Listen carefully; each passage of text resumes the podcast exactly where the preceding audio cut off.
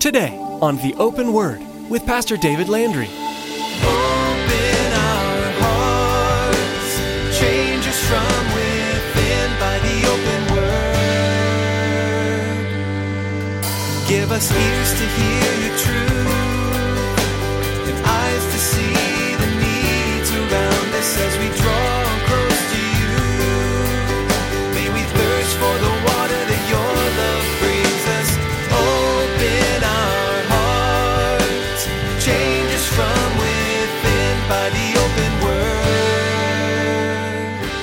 one thing that we want to continually understand and grasp hold of. He remains faithful even when we're unfaithful. Why? Because he will not and he cannot deny himself. And that's something that you and I can depend upon. That's an anchor to our soul. And the enemy, oftentimes when we fail, will come up and say, God doesn't love you anymore. You know what I say when I hear that? He doesn't love me any less either. So beat feet, devil, uh, because I know that God loves and God's plan and his purpose continues. It's easy to believe that if you are unfaithful to God, then He will be unfaithful to you. However, in today's message, Pastor David shares with you that this is not true. When you fail, the enemy will try to tell you that God doesn't love you anymore. This is a trick the evil one uses to draw God's people away from Him. The truth is, God will never stop loving you. The sacrifice Jesus made on the cross covers all sin. God desires for all His children to have a relationship with Him. So today, draw close to God. Now here's Pastor David in the book of Leviticus, chapter 1, as he begins his message, The Books of Wandering.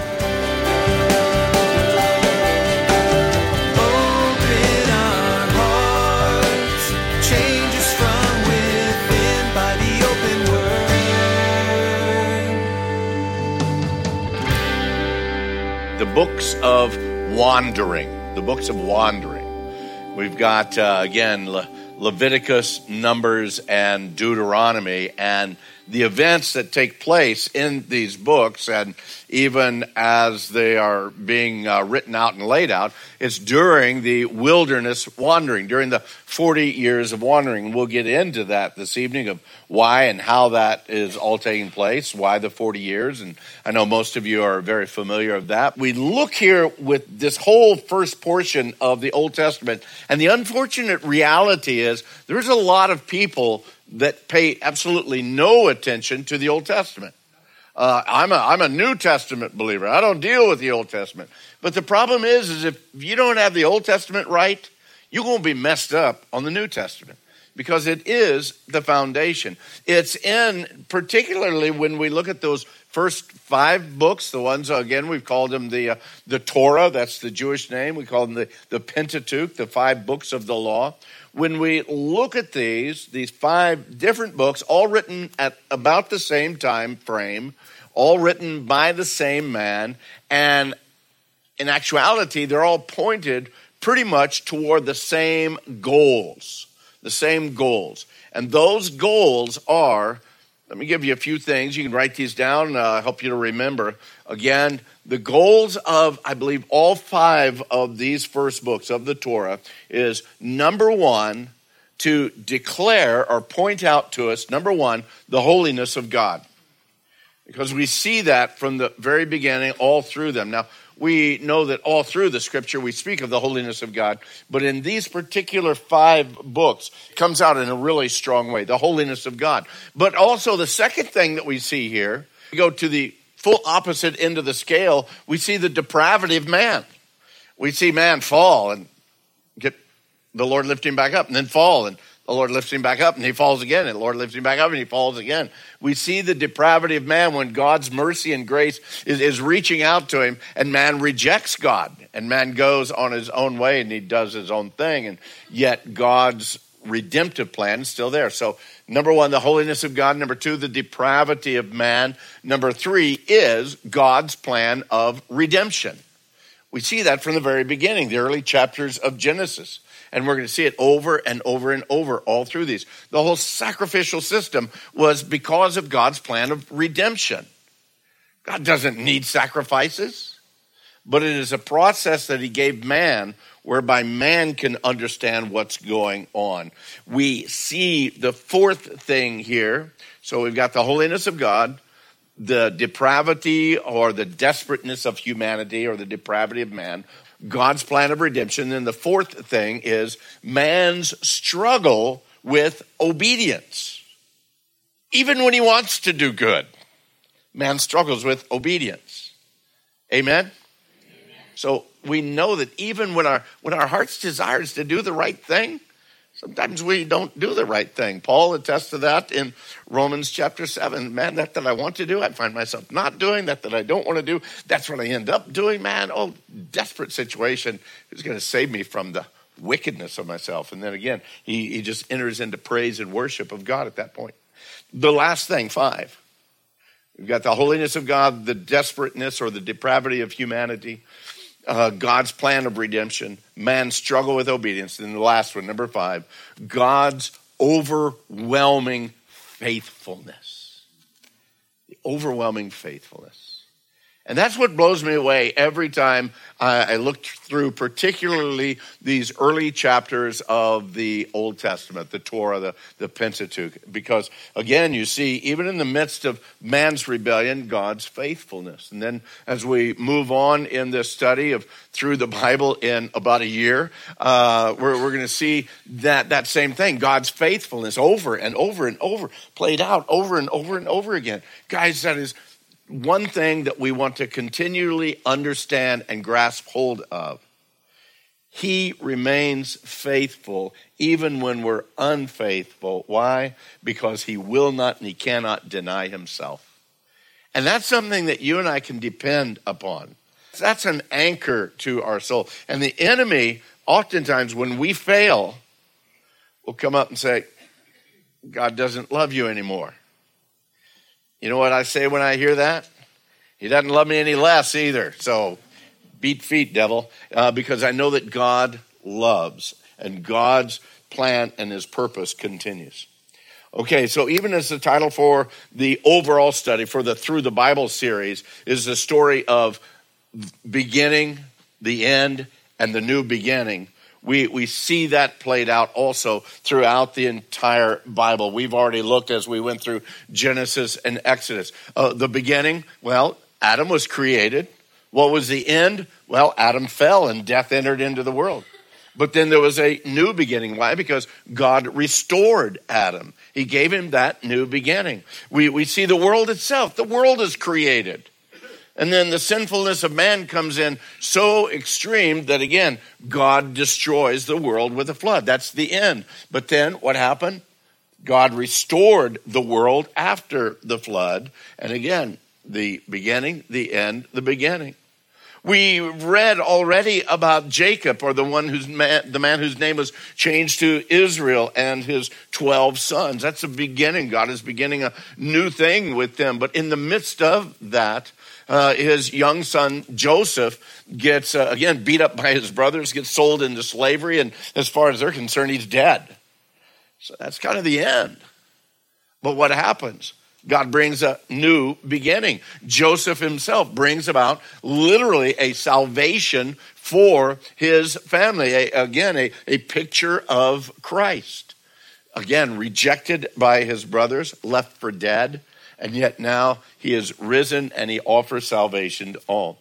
We see again all at, at, that point in time, all of Joseph or Jacob's family is welcomed back in or welcomed into Egypt during this time of famine. So we look at that, man, that's a great beginning. But then a few generations or a few decades later, suddenly there arose a Pharaoh that did not remember or know Joseph. So now it's the end, man. Now they're sold into slavery. And you think, what a desperate situation we find ourselves in. But then we find a new beginning as God raises up Moses to set the captives free. So the beginning, the, the end, and a new beginning we find again uh, the, the, as, as, the uh, children of Israel are set free from the Egyptian Egypt of captivity and they're now wandering through the desert. They're on their way to the promised land. It's going to be a, a new beginning for them. But then we find as we read the people sinned. They, they backed away from what God was promising. They had a lack of faith. And in that, that whole generation dies in the wilderness. That's the end. But what happens? God then brings up a new generation, raises up a new generation, a generation that's in, then able to enter into the promise of God. So it's now a new beginning. We see again as we get on further into the Old Testament, closer into the New, we find the nation of Israel raises up as a powerful nation. Man, you see the realms of uh, King David and, and, and of King Solomon, and just so powerful of a nation that they were, but it didn't last. They entered into idol worship and were eventually brought into captivity to Babylon. It was the end of the nation. They, they just took them into captivity, destroyed uh, Jerusalem and the temple and everything. But what happened? Well, God restored them. God gave them a new beginning. He allowed them to be able to rebuild the city and rebuild the temple. We get right into the New Testament. We see the promise, God's promise of the Messiah coming. And that's a new beginning. The Messiah is here. Just as we've seen, remember, we were in Luke for a little while, uh, not too long ago. But remember in Luke, as we were talking about the, the greatness of the promise of the Messiah and for the disciples, man, man, that is the beginning. What a, what a great promise. What a great hope. Messiah is here. And then what happens? They crucify him. And so for that season of time, for those few days, man, it's the end. It's the end. Everything we had hoped for, it's totally gone. But what happens? God brings about a new beginning. He raises Christ from the dead. We see this pattern so clearly over and over and over again, both in the big picture as well as in a multitude of smaller ways along the way. And again, in nearly every one of these incidences, it's not because of the prowess or, or the ability of, of man to be able to work this out. But, gang, it is the supernatural hand of Almighty God that's working in and through the midst of situations that you and I get ourselves into. And you know what? The very thing that we see there played out. That's what I want you to understand. That's what I want you to grasp as we're going through this study. Maybe for you right now, you're in the season of the beginning. Man, it's a, it's a brand new thing. God's doing some awesome things in our lives, and we're just so excited. But maybe for someone else in here tonight, you might be in a situation that seems like, man, this is the end. Every, everything's just falling down all around me. I don't know what your situation might be right now tonight, but I guarantee you, our God who remains faithful, the faithful one, he brings about new beginnings. How long does that take to get a new beginning? There's no set time, is there? You look at the children of Israel in Egypt in Egyptian captivity, that was 430 years they were captives. I hope you don't have to wait that long for your new beginning. But even the children of Israel wandering through through through uh, the wilderness, that was 40 years of wandering before the new generation came. get into the New Testament. Jesus died, it seemed like the world was over. But only three days later, God gave that new beginning. I pray a quick new beginning for you. I pray that in the midst of whatever you might be going through, and maybe it's not tonight, maybe it's not even tomorrow, maybe it's going to be next year. And I would pray that the Holy Spirit would restore back to your memory, back to your understanding, this whole idea that even though we might feel like we're in the midst of the end, that God brings about new beginnings. And that's what I want us to look at. So, you know, Solomon, before we get into the study, Solomon declared in Ecclesiastes 3, verse 11, that God has made everything beautiful in its time. And he's also put eternity in their hearts, except that no one can find out the work that God does from beginning to end. You don't know what God's doing in your life. I've got a prophetic message for you tonight. You have no clue what God is doing in your life, okay? Uh, just receive that. No, I'm, I'm just teasing there.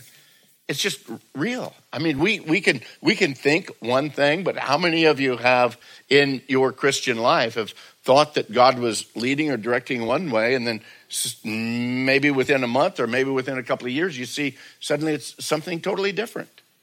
We don't know what God's, even in the worst of our times, We don't know, but that in the worst of that time, God is just peeling away and burning away stuff within our life that He wants to reveal Himself more clearly, strengthen us, uh, again, so that we can walk more completely and more in obedience. We don't know the beginning to the end.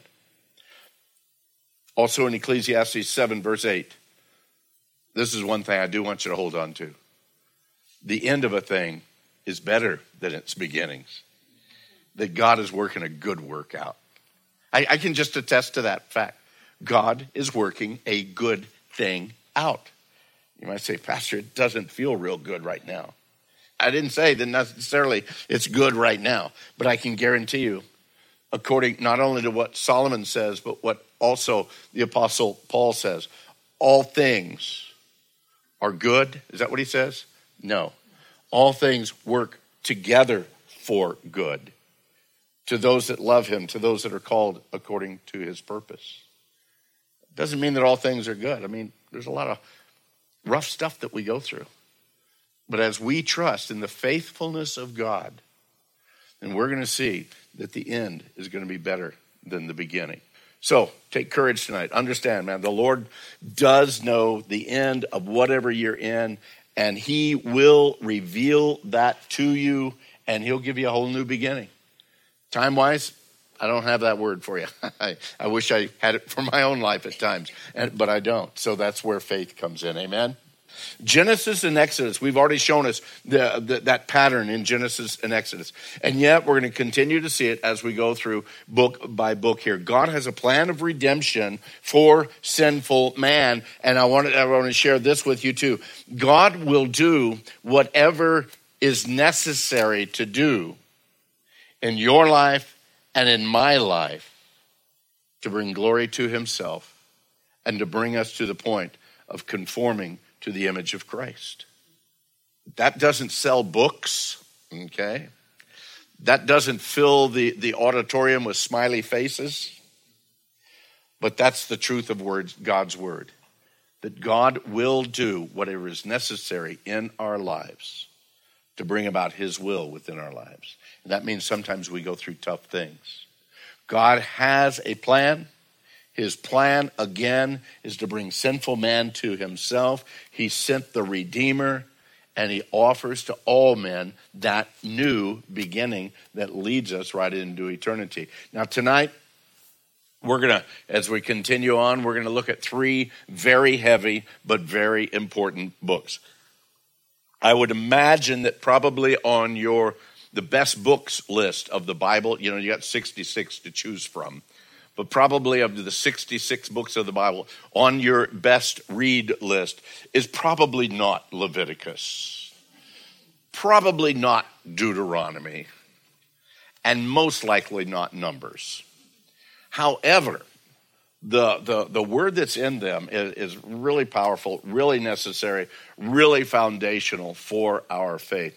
If we were to look at Genesis as the book of beginnings and Exodus as the book of redemption, we'd see clearly that Leviticus is the book of atonement and holy living. That's what we see in Leviticus atonement and holy living in Leviticus, that's where we find the five main offerings that, again, Israel is called to present the burnt offering, the meal offering, the peace offering, the sin offering, and the trespass offerings. Now, all of these are found actually in the first seven chapters of the book of Leviticus. Now, it was through these offerings, you need to understand, it was through giving these offerings that man was, again, able to, quote unquote, be made holy. That through the giving of these offerings. Now, there's a lot of caveats in there man had to have the right heart eh, when he did it. He couldn't just go through the routine and expect those offerings to do anything because those offerings were given, they should have been given, they were intended to be given as absolute obedience and surrender to the Lord. I'm going to give the best of my flock. I'm going to give the first fruits of, of my fields because, again, I, I see God's hand in, in my life. Man, I sinned. I didn't, I, I didn't mean to sin. I didn't mean to sin, or maybe I did mean to sin, and I, I, he's got offerings for both the unintentional sin as well as the intentional. But when my heart is finally broken because of that sin, I can then go and bring this offering to the Lord. And again, as it, that offering is taken, then things are cleansed for me. Begin, again, not because so much of the ritual, but because of the attitude of the heart and the faithfulness of the heart to carry on through that. Not through man's own abilities. It was having faith in that system of sacrifices that God designed. And it was designed to show, number one, the destructive nature of our sin, but also the great cost of atonement. That little lamb didn't do anything, and yet, because of my sin, I've got to slit its throat. Man, it's a great bull. It hadn't done anything, but yet now it's going to be burnt on that altar because of my sin. You see, that's what the sacrificial system was all about. It's not that God needed a barbecue, folks. It's in order for us to understand, again, that destructive nature of sin and the great cost of atonement. Now, it's also in Leviticus, mm, by now we're actually all the way into chapter 23 at this point, where we find God instituting the seven feast days. And each one of them show, showing complete fulfillment, actually, through the life, the death, and the promised return of Jesus. Um, we, we find in chapter 23, yeah, might as well go ahead and turn over there in chapter 23, down in verses 4 through 5, we have the feast of Passover. That was, again, was, that was foundational to the life of Israel. Remember, the feast of Passover that was instituted the night that they broke free from the Egyptian bondage.